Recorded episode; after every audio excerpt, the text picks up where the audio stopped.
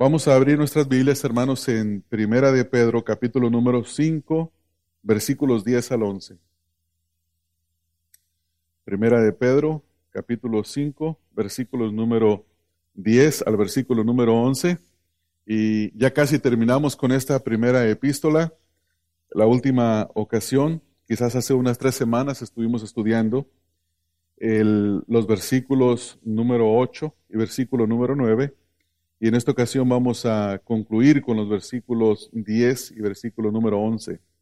El título de este estudio es La provisión de Dios en tiempos de sufrimiento. La provisión de Dios en tiempos de sufrimiento.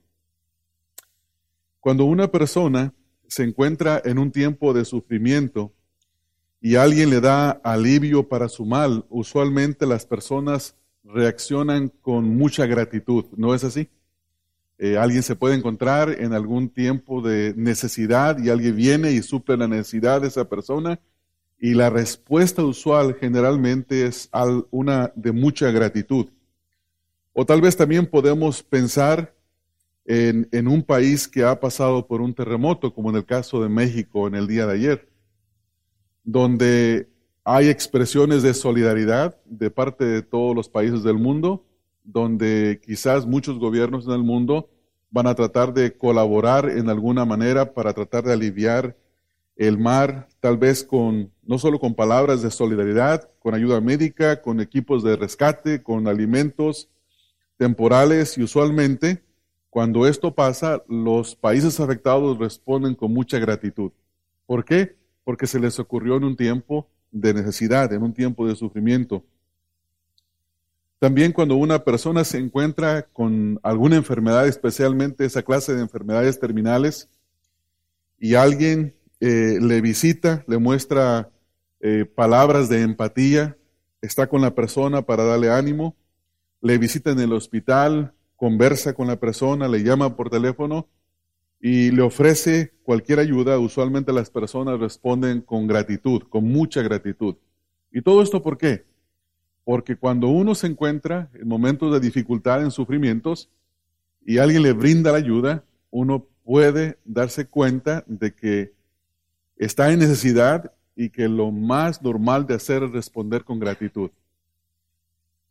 Eh, de la misma manera, hermanos, cuando nosotros nos encontramos en tiempos de sufrimiento por causa del Evangelio, es Dios quien demuestra para con nosotros su misericordia, su gracia, dándonos todos los recursos necesarios para poder preservar nuestra vida y nuestra fe.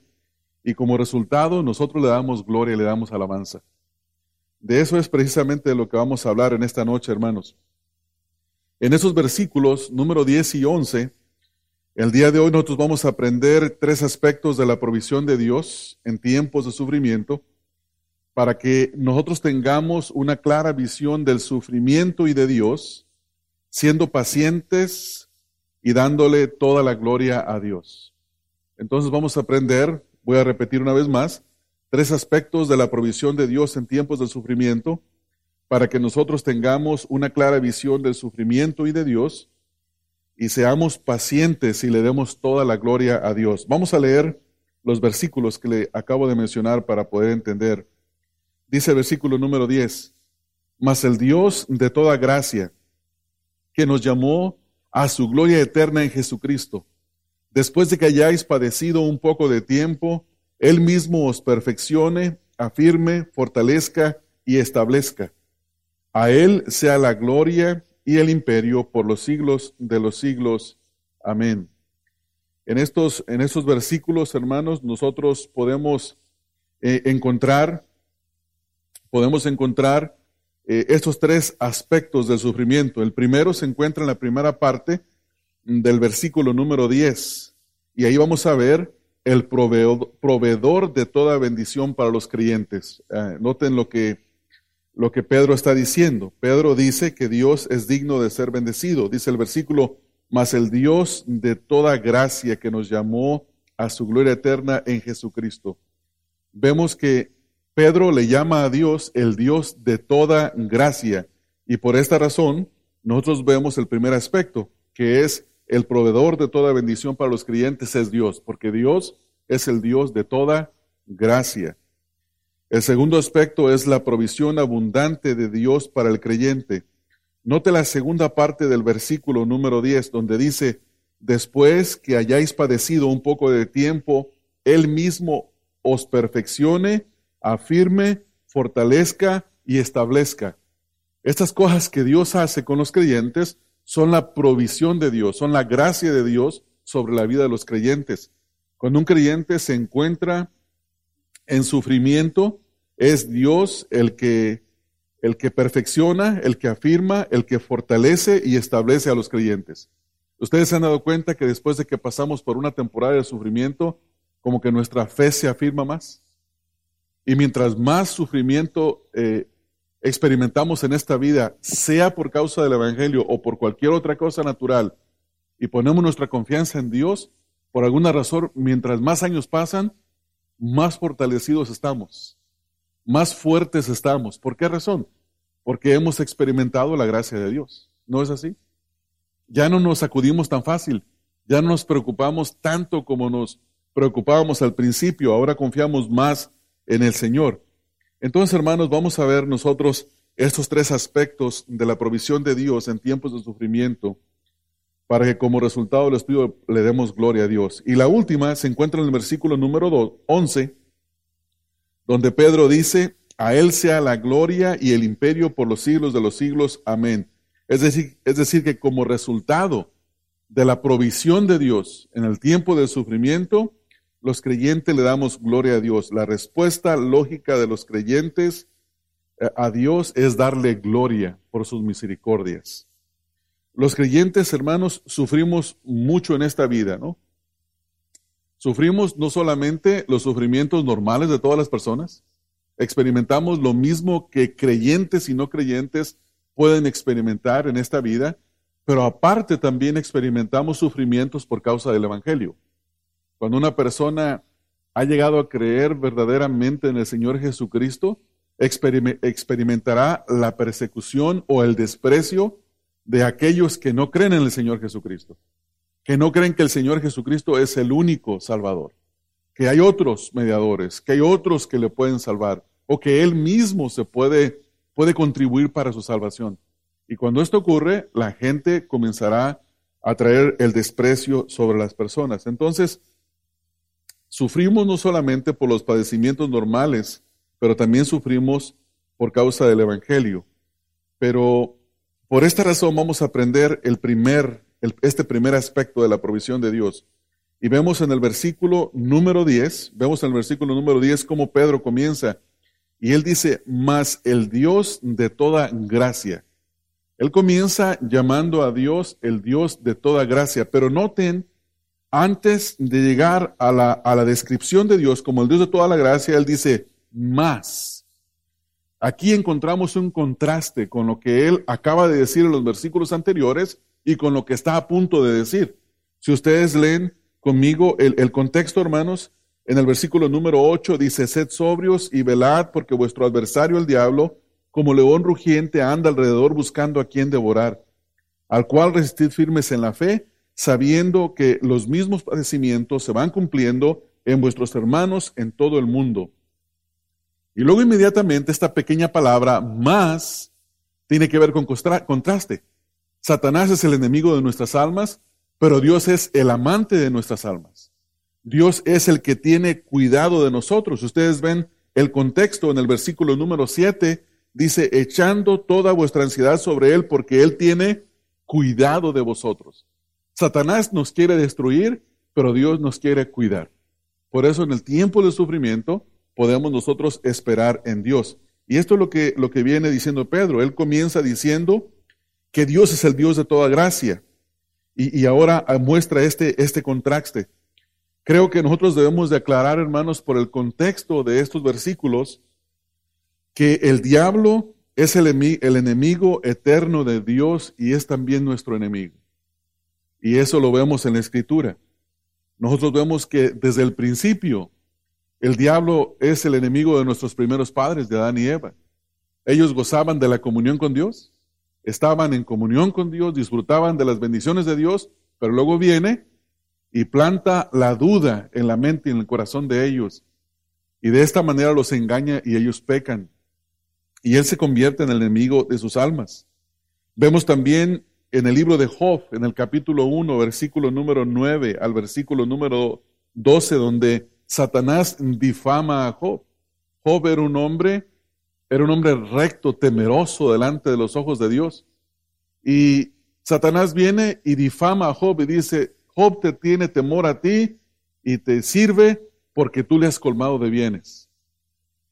En Mateo capítulo número 4, versículos 1 al 11, Satanás ataca al Señor Jesucristo. Después de que el Señor Jesucristo es bautizado, dice la Escritura, que el Espíritu de Dios desciende en forma de paloma y una voz se escucha de los cielos donde dice, este es mi Hijo amado en quien tengo complacencia.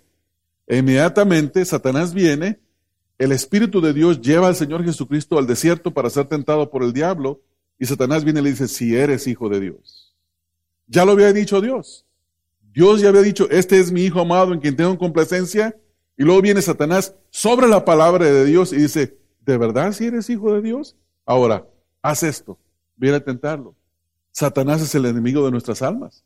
Imagínese que si él intentó hacer eso con el Señor Jesús, ¿qué no hará con nosotros? ¿Qué no intentará hacer con nosotros, hermanos?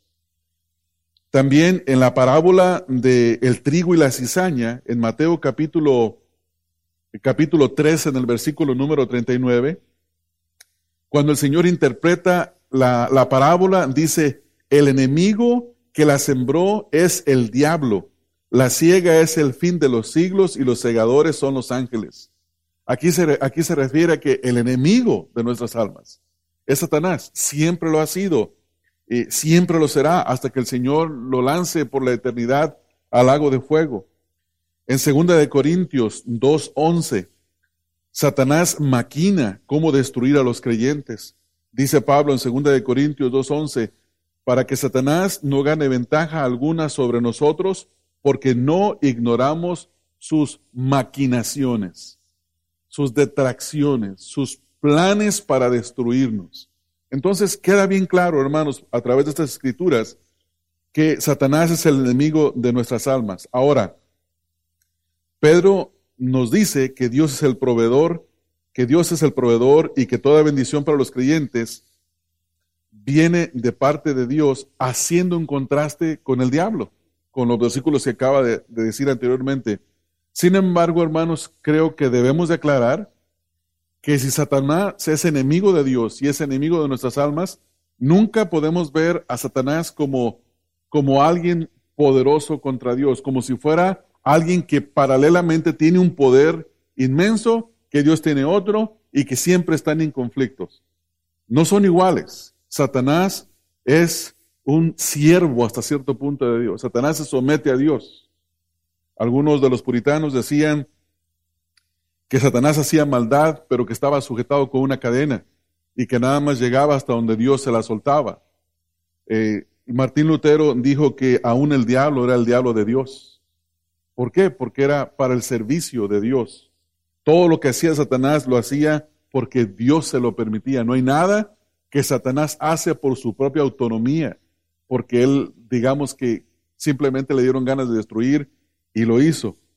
Ahora, vayamos a la, parte del versículo número 10, donde Pedro llama a Dios el Dios de toda gracia. ¿Qué es lo que Pedro quiere decir cuando le llama a Dios el Dios de toda gracia?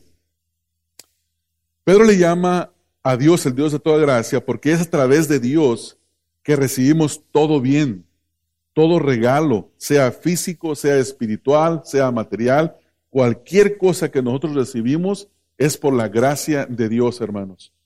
Eh, Santiago capítulo 1, en el versículo 17, dice, toda buena dádiva y todo don perfecto desciende de lo alto, del Padre de las Luces, en el cual no hay mudanza ni sombra de variación. O sea que todas las bendiciones que nosotros recibimos vienen de Dios. Por eso, Dios, por eso Pedro le llama a Dios el Dios de toda gracia. La palabra gracia, como estudiamos el domingo, tiene que ver con aquello que recibimos de parte de Dios, un, un don no merecido. Eh, todo lo que recibimos de parte de Dios es inmerecido de parte nuestra, por eso es que se llama gracia. Ahora, cuando Pedro dice que Dios es el Dios de toda gracia, esto significa que es Dios quien deposita toda clase de ayuda y fortaleza en los tiempos de necesidad. Cuando usted y yo nos encontramos en tiempos de necesidad, así como se encontraban los creyentes a quienes Pedro, Pedro escribió, es Dios quien deposita sobre nuestras vidas toda gracia, toda misericordia, y nosotros debemos de ver a Dios así de esa manera. Eh, esto me hace pensar un poco, hermanos, en algo que, vi hace un tiempo. Ustedes saben que hay personas que nacen eh, con la deficiencia en la vista de ver únicamente las cosas en blanco y negro. No sé cómo se llama eh, esa, esa, esa, deficiencia, pero en inglés dicen color blind o ciegos al color, podríamos decirlo en español. Y ahora hay una clase de lentes que las personas los pueden usar y ver los colores. Eh, he visto a dos personas a las que le han dado esos lentes. Cuando se los dan y se los ponen, tienen toda clase de reacciones, pero toda clase de reacciones. No paran de admirar y de ver los colores. Inmediatamente corren a la persona y la abrazan a quien le dio los lentes lloran, gritan, saltan, se expresan de tantas formas. ¿Por qué? Porque les han dado el regalo de poder ver los colores en este mundo. Yo me pregunto a veces, hermanos, si nosotros somos conscientes de todos los regalos y misericordias que Dios nos da a nosotros en cada momento. Deberíamos de, reflexionar y alabar a Dios y decirle a Dios mismo, Señor, tú eres el Dios de toda gracia, porque me has dado ojos para ver, manos para tocar, para trabajar, pies para caminar. Me has dado tantas bendiciones que no debería yo de parar en darte gracias, en agradecerte por tanta misericordia, por tanta generosidad sobre mi vida. Eso, hermanos, sin contar la salvación, ¿no es así? Sin contar la salvación. La salvación es una de las cosas que es imposible para los hombres de alcanzar. Ningún ser humano puede ser salvo por sí mismo. Quizás si alguien pierde una pierna, bueno, va y le ponen una prótesis y, más o menos puede tener la habilidad de caminar, no como quien tiene un pie totalmente sano, pero puede solucionar parte de su problema. Pero la salvación, ¿quién se puede salvar? El punto es, nadie, nadie se puede salvar a sí mismo. Por eso nosotros debemos de darle gracias a Dios. Hermanos, somos nosotros la clase de persona que reconoce toda bendición que posee, que toda bendición que poseemos viene estrictamente de Dios. ¿Es usted la clase de persona que reconoce eso? ¿Le da la gloria a Dios por su salvación? ¿Le da la gloria a Dios por la vida física? ¿Le da la gloria a Dios por los alimentos que recibe cada día para el sostén de su cuerpo? ¿Por el hecho de poder tener sentidos físicos que le permiten disfrutar de la vida. Imagínense, hermanos, no solamente nos da un plato de comida a Dios, sino que nos da el sentido del sabor, de poder saborear la comida, los ojos para poder ver los colores. O sea que no solamente nuestro estómago se satisface, sino que nuestros ojos se deleitan con la comida podemos oler los, los, olores gratos de la comida. E, es, es, increíble las bendiciones de Dios. Son increíbles. Por eso Pedro le llama a Dios el Dios de toda gracia. Ahora, la siguiente frase en el versículo, Pedro dice que el Dios de toda gracia nos llamó a su gloria eterna en Jesucristo. Nos llamó a su gloria eterna en Jesucristo. Note, note que dice, está ahí, el llamamiento está en tiempo pasado, es un verbo que está en tiempo pasado. El propósito final de Dios es que ustedes y yo vayamos a su presencia por la eternidad, porque dice el versículo ahí, nos llamó a su gloria eterna en Jesucristo. La meta de Dios por la cual nos salvó es para que por la eternidad nosotros estemos en su presencia en Jesucristo, es lo que dice ahí el versículo. Así que el sufrimiento temporal en esta tierra no es comparable con el gozo eterno de estar en la presencia de Dios. Nota lo que dicen los versículos, vamos a leerlo y quiero que vean los contrastes para poder entender un poco lo que Pedro tiene en mente. En primer lugar, dice Pedro ahí, en, el, en primera de Pedro, capítulo número 5, en el versículo número 10, dice, mas el Dios de toda gracia que nos llamó a su gloria eterna. Pongan atención en la palabra eterna. Todos ustedes entienden lo que significa eternidad. Algo que no tiene fin, algo que sigue y sigue y sigue y sigue. Ahora en el versículo número en el versículo número 10 ahí mismo dice, "Después de que hayáis padecido, como dice ahí, hermanos, un poco de tiempo, hay un gran contraste. Pedro está viendo la eternidad y está viendo la vida presente como algo que es demasiado corto. A la vida presente, a los sufrimientos presentes les llama un poco de tiempo, porque en realidad eso es lo que son comparados a la eternidad. Una vida, por más larga que sea, ¿cuánto puede vivir una persona? ¿100, 105, 115, 120 años? No es nada comparado a la eternidad. Y eso es lo que Pedro tiene en mente, por eso necesitamos de observar eso para poder entender un poco. En Primera de Corintios, capítulo número 1, en el versículo número 9, dice Pablo, fiel es Dios por el cual fuisteis llamados a la comunión con su Hijo Jesucristo nuestro Señor. Al igual que Pedro, Pedro y Pablo están hablando, están hablando aquí del llamamiento eficaz. Están hablando de aquel llamado a la salvación. Si ustedes estuvieron aquí cuando estudiamos las doctrinas de la gracia, hablamos del llamamiento eficaz. Y en el llamamiento eficaz hay dos clases, eh, hablamos de, distinguimos dos llamamientos. Cuando alguien predica el Evangelio, hace un llamado general al arrepentimiento, pero solamente aquellos que responden en arrepentimiento al Evangelio son aquellos a quienes Dios llamó eficazmente. Les hizo un llamado que ellos no podían mm, resistir. Y de esta clase de llamamiento está hablando eh, eh, Juan y está, perdón, Pedro y está hablando Pablo también. En Juan 17, Juan 17, eh, Juan 17, versículos 22 al 24, el Señor Jesucristo, en su oración sacerdotal, él dice, la gloria que me diste yo les he dado para que sean uno, así como nosotros somos uno, yo en ellos y tú en mí, para que sean perfectos en unidad, para que el mundo conozca que tú me enviaste y que los has amado a ellos como también a mí me has amado. Y dice el versículo número 24, Padre, aquellos que me has dado, quiero que donde yo estoy, también ellos estén conmigo, para que vean mi gloria que me has dado, porque me has amado desde antes de la fundación del mundo. Las mismas palabras que el apóstol Pedro. Pablo dice, el Dios, el Dios de toda gracia, que nos llamó. Él nos llamó por medio de su Hijo Jesucristo, por medio de la predicación del Evangelio, nos hemos recibido nosotros este llamado.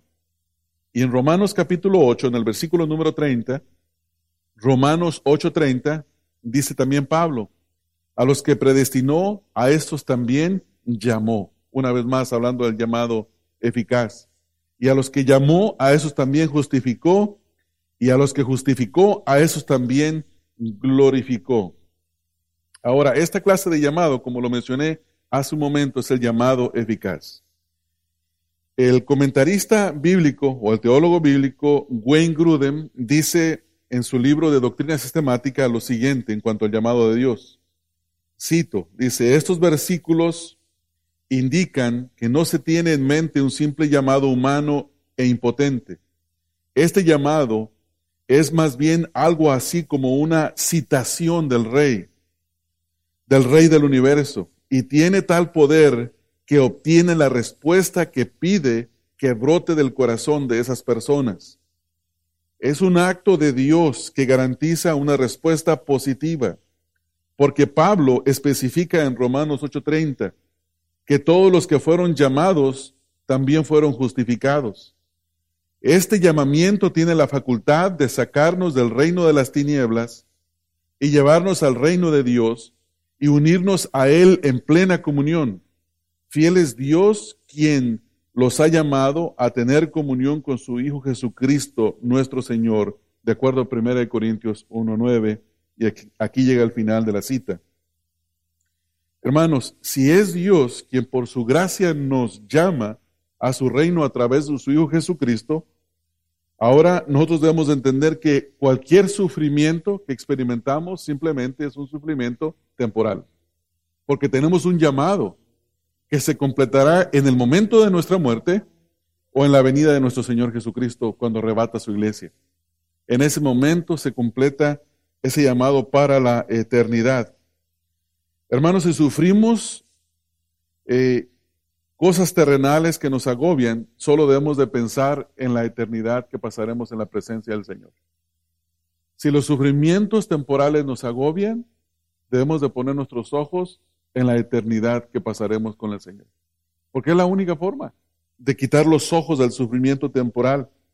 Así es que ya hemos visto el primer aspecto de la provisión de Dios en cuanto al sufrimiento. Ahora veamos el segundo, el segundo aspecto.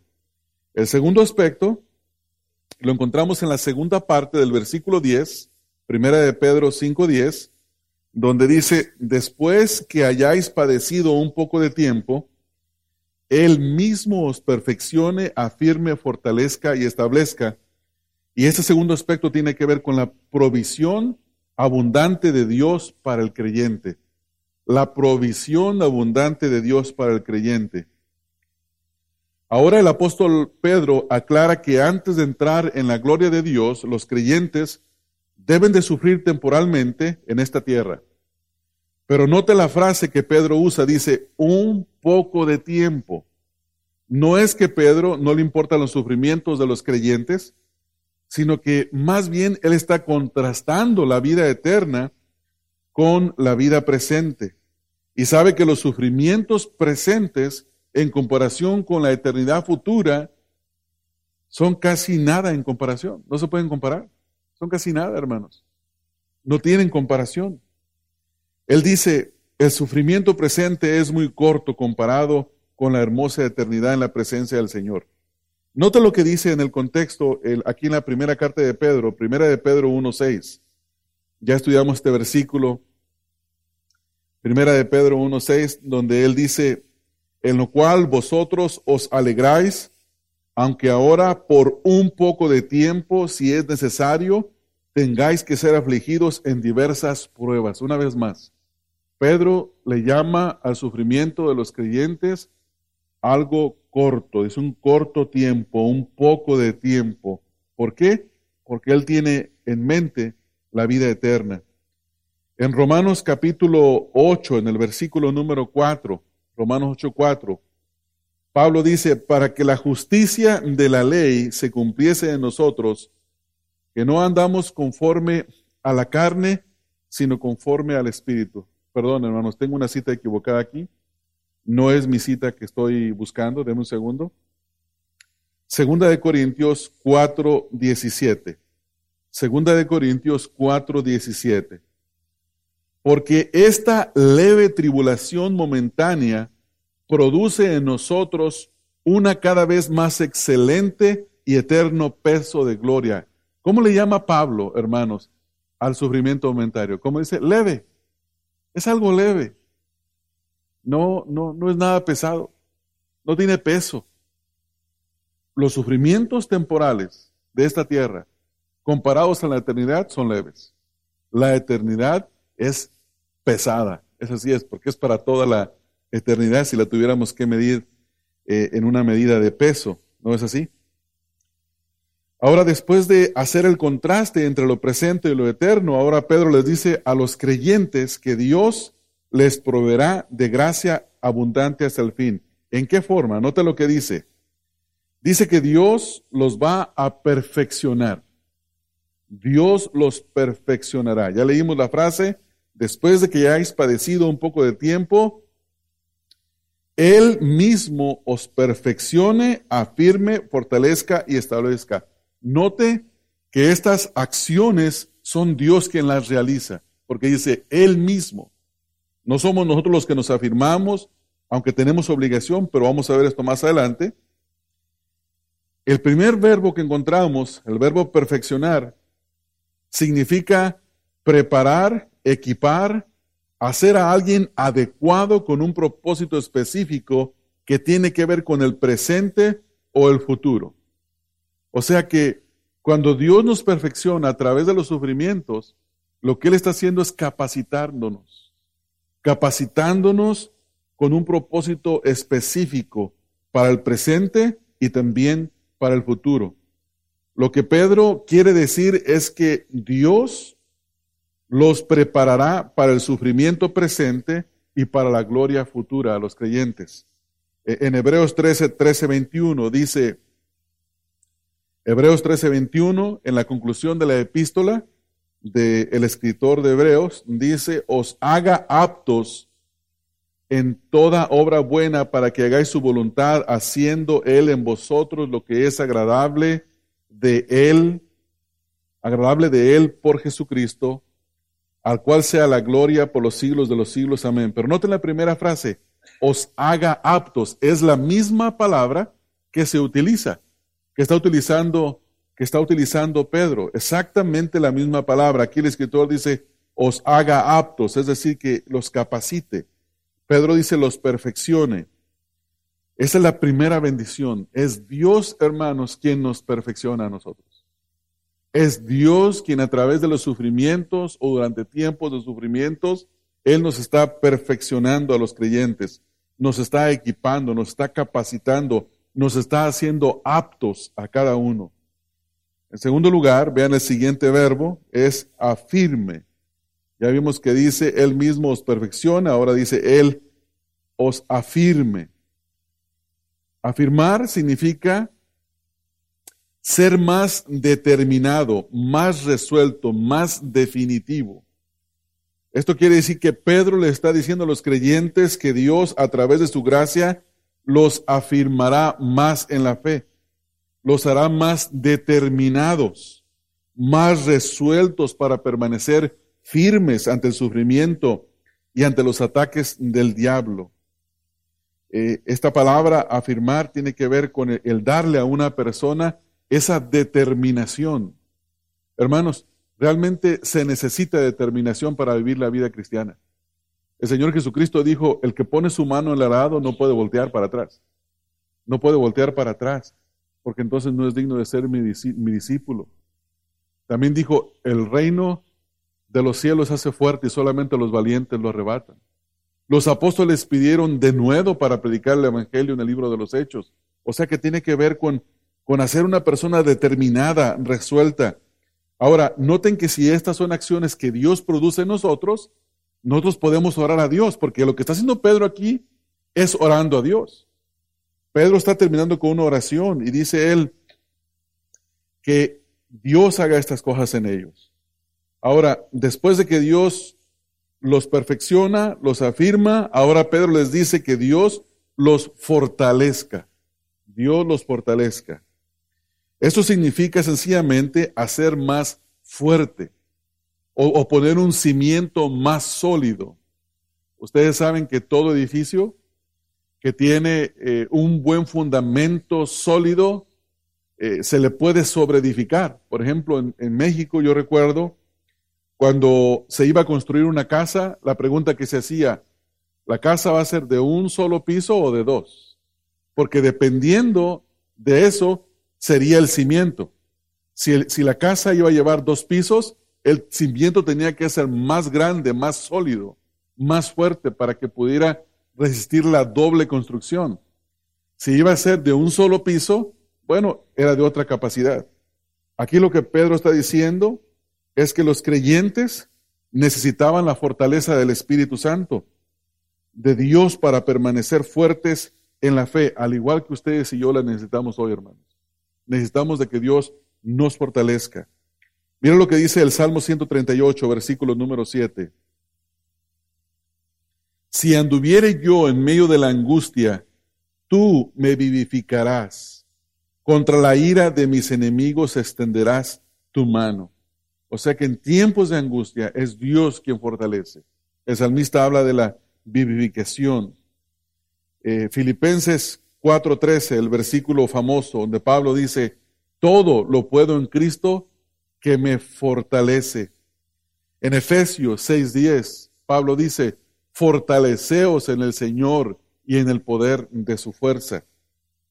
Entonces, Pedro dice, Dios los va a perfeccionar, los va a afirmar, los va a fortalecer, y esta es la obra de Dios. Esta es la obra, la obra de Dios, la obra que Dios hace en la vida de cada uno de los creyentes.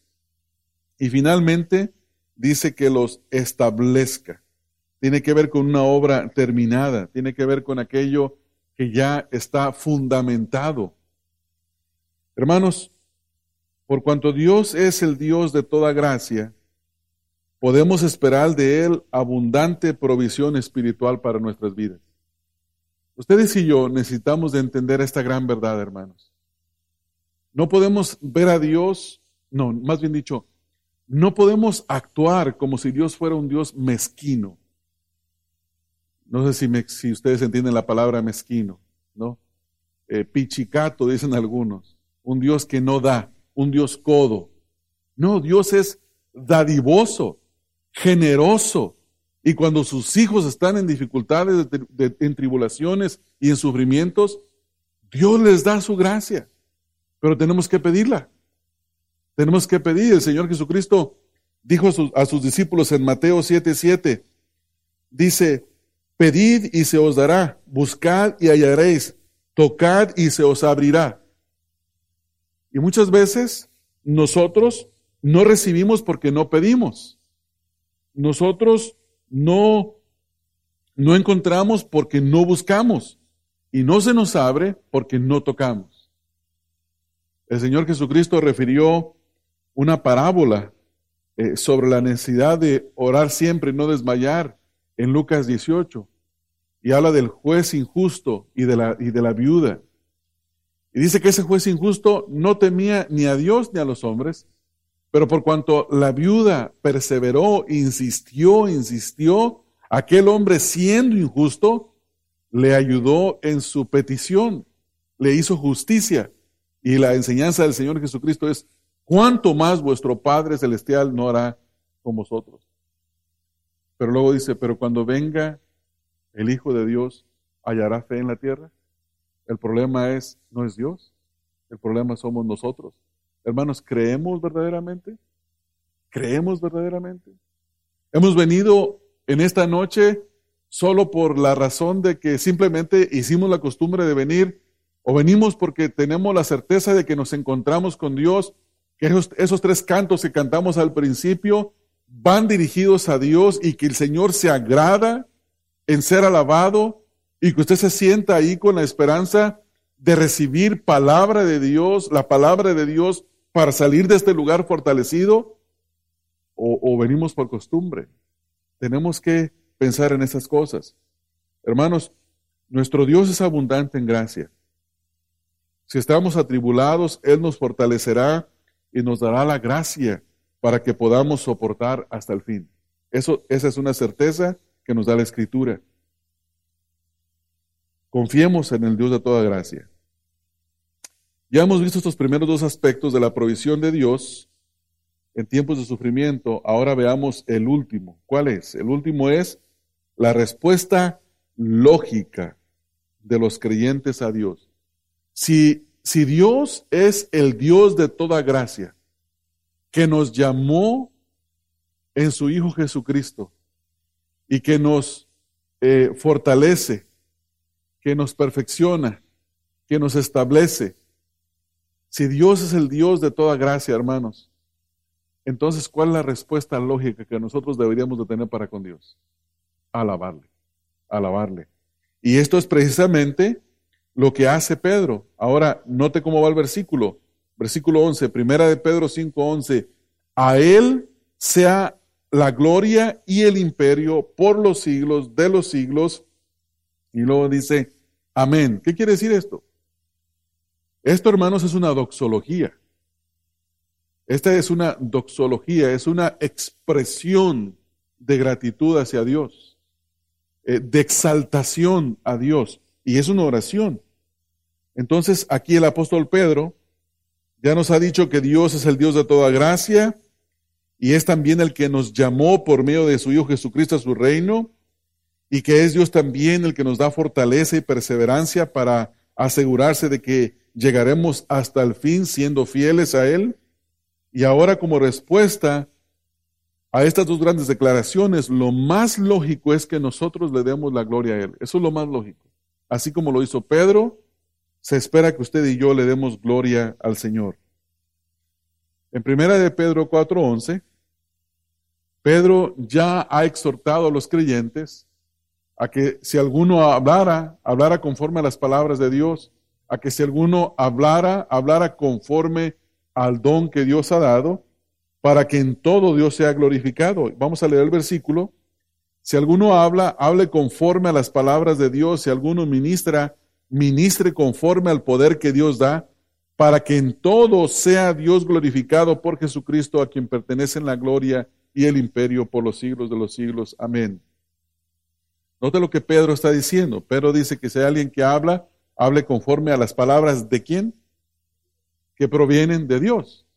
Y luego dice, si alguno ministra, ministre conforme al poder que Dios da. O sea que el poder para ministrar viene de, de Dios.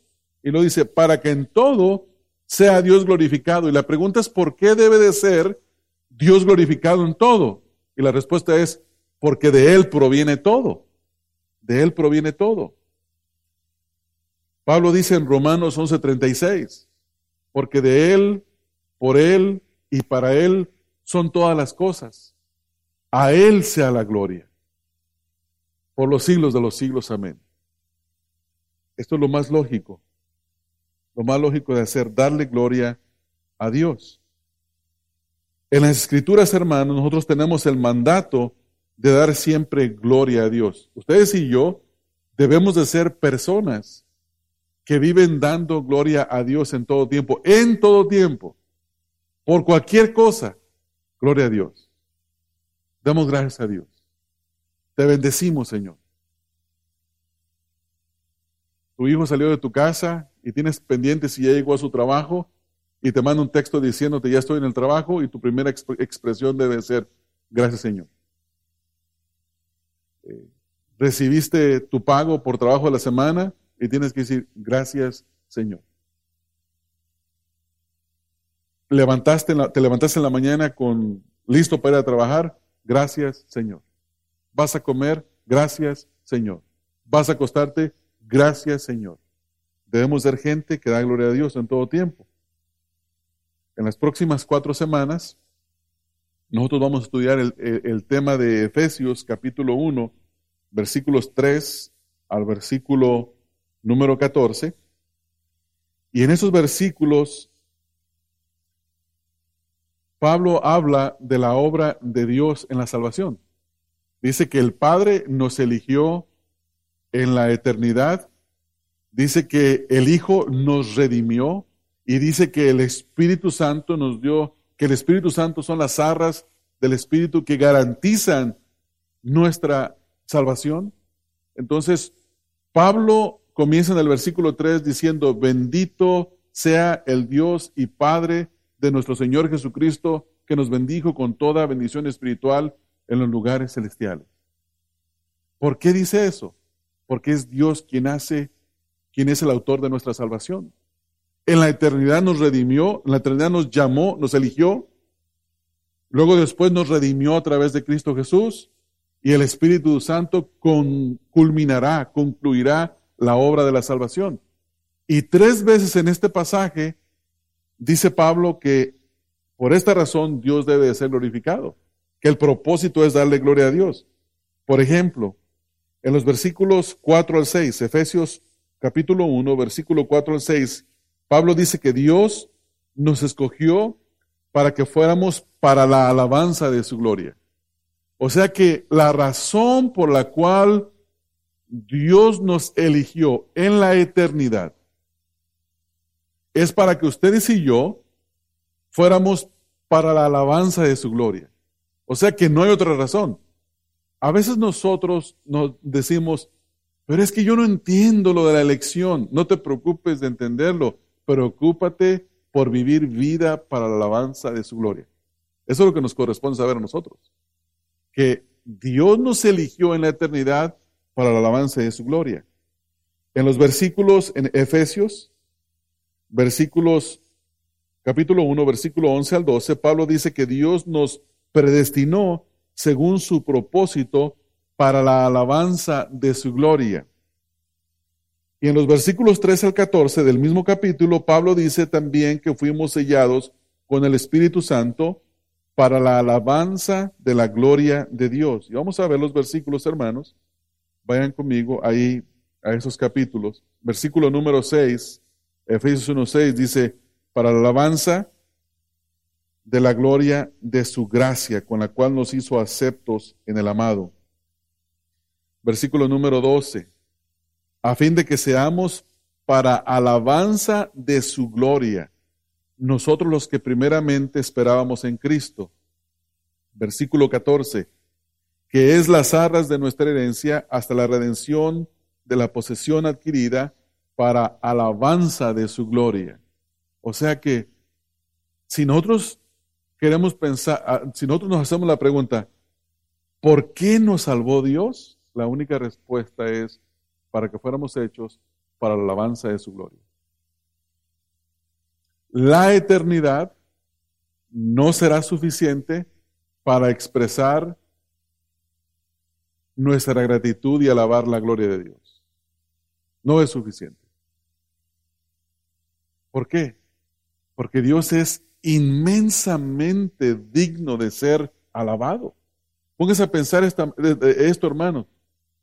Todos los redimidos por toda la eternidad, jamás podría ser suficiente la alabanza de todos los redimidos por toda la eternidad para alabar a Dios. ¿Por qué? Porque la alabanza y la gloria de Dios son infinitas. Dios merece alabanza. Hermanos, y yo los quiero exhortar a que, a que aprendamos a levantar nuestros ojos hacia arriba, a poner nuestros ojos en el Señor Jesucristo y, y dejar de poner un poco nuestros ojos en esta tierra. Yo entiendo los problemas, hermanos, que experimentamos todos. Dificultades en el trabajo, en la familia, la economía. Usted nómbrelo. Hay muchas dificultades. Pero recuerde que esos sufrimientos son muy cortos, son pequeños comparados a la eternidad. Y comencemos a vivir más para la gloria de Dios, porque esto es lo que Pedro le está diciendo a los creyentes. Acuérdense que esta es la conclusión de la carta. Y en la conclusión de la carta, Pedro le dice a los creyentes, miren hermanos, ya les exhortó cómo vivir en medio de tiempos de sufrimiento, ya les exhortó cómo vivir para la gloria de Dios. Ahora les dice, concluyendo, dice, mas el Dios de toda gracia, es una oración la que está haciendo Pedro, mas el Dios de toda gracia, el Dios de toda gracia, después de que, ya eh, de que hayan sufrido un poco de tiempo, él, mismo haga la obra en ustedes. Dice, mas el Dios de toda gracia que nos llamó a su gloria eterna en Jesucristo, después de que hayáis padecido un poco de tiempo, Él mismo os perfeccione, afirme, fortalezca y establezca. A Él sea la gloria y el imperio por los siglos de los siglos. Amén. Noten, hermanos, que uno de los temas en estos versículos es el sufrimiento. Dice, después que hayáis padecido un poco de tiempo. ¿A quién fue escrita esta carta, hermanos? en el capítulo 1, versículo 1, a los expatriados de la dispersión, en el Ponto, Galacia, Asia y Capadocia. Eran creyentes que habían sido perseguidos y esparcidos por toda Asia Menor por causa de su fe. Estaban siendo perseguidos, estaban sufriendo y ya les exhortó cómo debían de vivir bajo el sufrimiento, de tal manera que le dieran gloria a Dios y pudieran predicar al Señor Jesucristo aún en tiempo de persecución. Y ahora él concluye con esta oración y les habla de estos aspectos, de eh, aspectos de Dios en tiempos de sufrimiento. Y el primero es este, que el Dios de toda gracia que nos llamó a su gloria eterna en Cristo Jesús. El primer aspecto ya lo vimos, hermanos. Y en este primer aspecto nosotros aprendimos que Dios es el proveedor de toda bendición para los creyentes. Cuando estamos sufriendo, tenemos que levantar nuestros ojos a aquel que nos provee de toda bendición, de toda gracia. ¿No es así? El segundo aspecto es que la provisión de Dios no es limitada, es abundante, es abundante, porque dice el versículo, dice el versículo después que hayáis padecido un poco de tiempo, el mismo os perfeccione, afirme, fortalezca y establezca. Es completa, es abundante, no es limitada. ¿Alguna vez usted ha entrado a un buffet de comida que nunca ha entrado? Yo no sé si usted es de las personas que tienen la buena costumbre de, si va a ir a un lugar, antes de comprar, primero sería bueno entrar un poquito y ver qué está, qué hay adentro. Yo no, yo no tengo esa costumbre, la tengo que aprender porque uno se lleva sorpresas. Pero es bueno llegar y entrar a ver cómo están las cosas, porque hay buffets que no son buffets, ¿verdad que no? Están limitados. Y la mayoría de las comidas son de lata. Todas las verduras, hasta están abriendo las latas en la cocina lo vienen y nomás se avientan la lata ahí. No sirve la comida. No, no así con la provisión de Dios. No solamente es abundante, sino que es de primera porque viene de Dios. Y debemos de confiar a Dios y saber que en el tiempo de sufrimiento, hermanos, Dios nos da una provisión abundante. Y que mientras sufrimos, tenemos que darle gloria a Dios. Darle gloria a Dios. Si está usted pasando por alguna tribulación, por algún, algo, en su vida, debemos reconocer que es Dios quien es el, el, proveedor de las bendiciones y que Dios es abundante en bendecirnos y que debemos darle gloria a Dios. Para que toda la gloria siempre sea para el Señor. Y si usted es de la clase de personas, hermanos, que en alguna manera idealiza la vida diciendo, ah, un día esta vida se va a mejorar. No, esta vida no mejora. No mejora, ¿no? Eclesiastés dice que nada nuevo hay debajo del sol. Hay sufrimiento, hay aflicción. Por eso tenemos que poner nuestros ojos en la eternidad, donde está Dios, aquel dador de la gracia abundante, donde pasaremos la eternidad dándole gloria a Dios. Ahora, hermanos, yo entiendo también eh, nuestra vista corta. Tenemos que orar a Dios y decirle, Señor, yo leo esto, no lo apetezco, no lo entiendo a veces. Yo observo mi vida acá en esa tierra y como que estoy más apegado acá. Abre mis ojos para que yo pueda ver lo que tú dices en tu palabra. Abre mis ojos para que te pueda ver como el Dios de toda gracia, aquel que provee abundantemente para mí en tiempo de sufrimiento Abre mis ojos para desear darte la gloria. Abre mis ojos para desear la eternidad. Hermanos, porque nuestros ojos naturales no desean, no quieren. Le gusta más esta tierra que está bajo corrupción que la eternidad. Desea más esta tierra llena de maldad que el cielo, donde el ladrón no hurta ni roba, donde la polilla y el orín no corrompen, porque ahí está el Señor. Hay perfección, hay absoluta perfección. Por alguna razón nos gusta más acá que allá. ¿No es así, hermanos? Y todos luchamos, todos luchamos, hermanos, con esa, eso, hasta nos sentimos mal muchas veces cuando leemos la escritura y decimos, Señor, ayúdame a anhelar tu venida, como dice Juan en Apocalipsis, sí, ven Señor Jesús, ven pronto, amén. Mi pregunta es, ¿cuándo fue la última vez que oramos pidiendo al Señor. Que le oramos al Señor. Ven, pronto, Señor. Ven, pronto. Ven pronto. Pero a veces queremos eh, casarnos, los que no se han casado, me refiero, tener hijos, tener nietos, morir tal vez después de los 90 y con buena salud. O no morir si fuera mejor posible. Estamos apegados a esta tierra.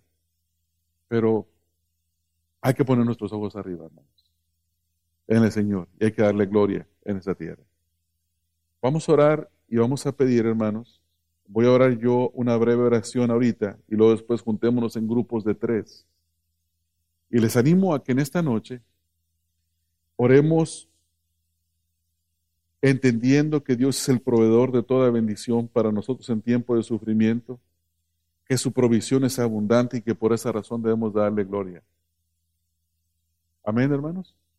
Vamos a orar. Padre, después de estudiar, Señor, esta porción de tu palabra donde el apóstol Pedro consuela a los creyentes que estaban bajo la persecución y les dice que tú eres el Dios que provee de, bendición.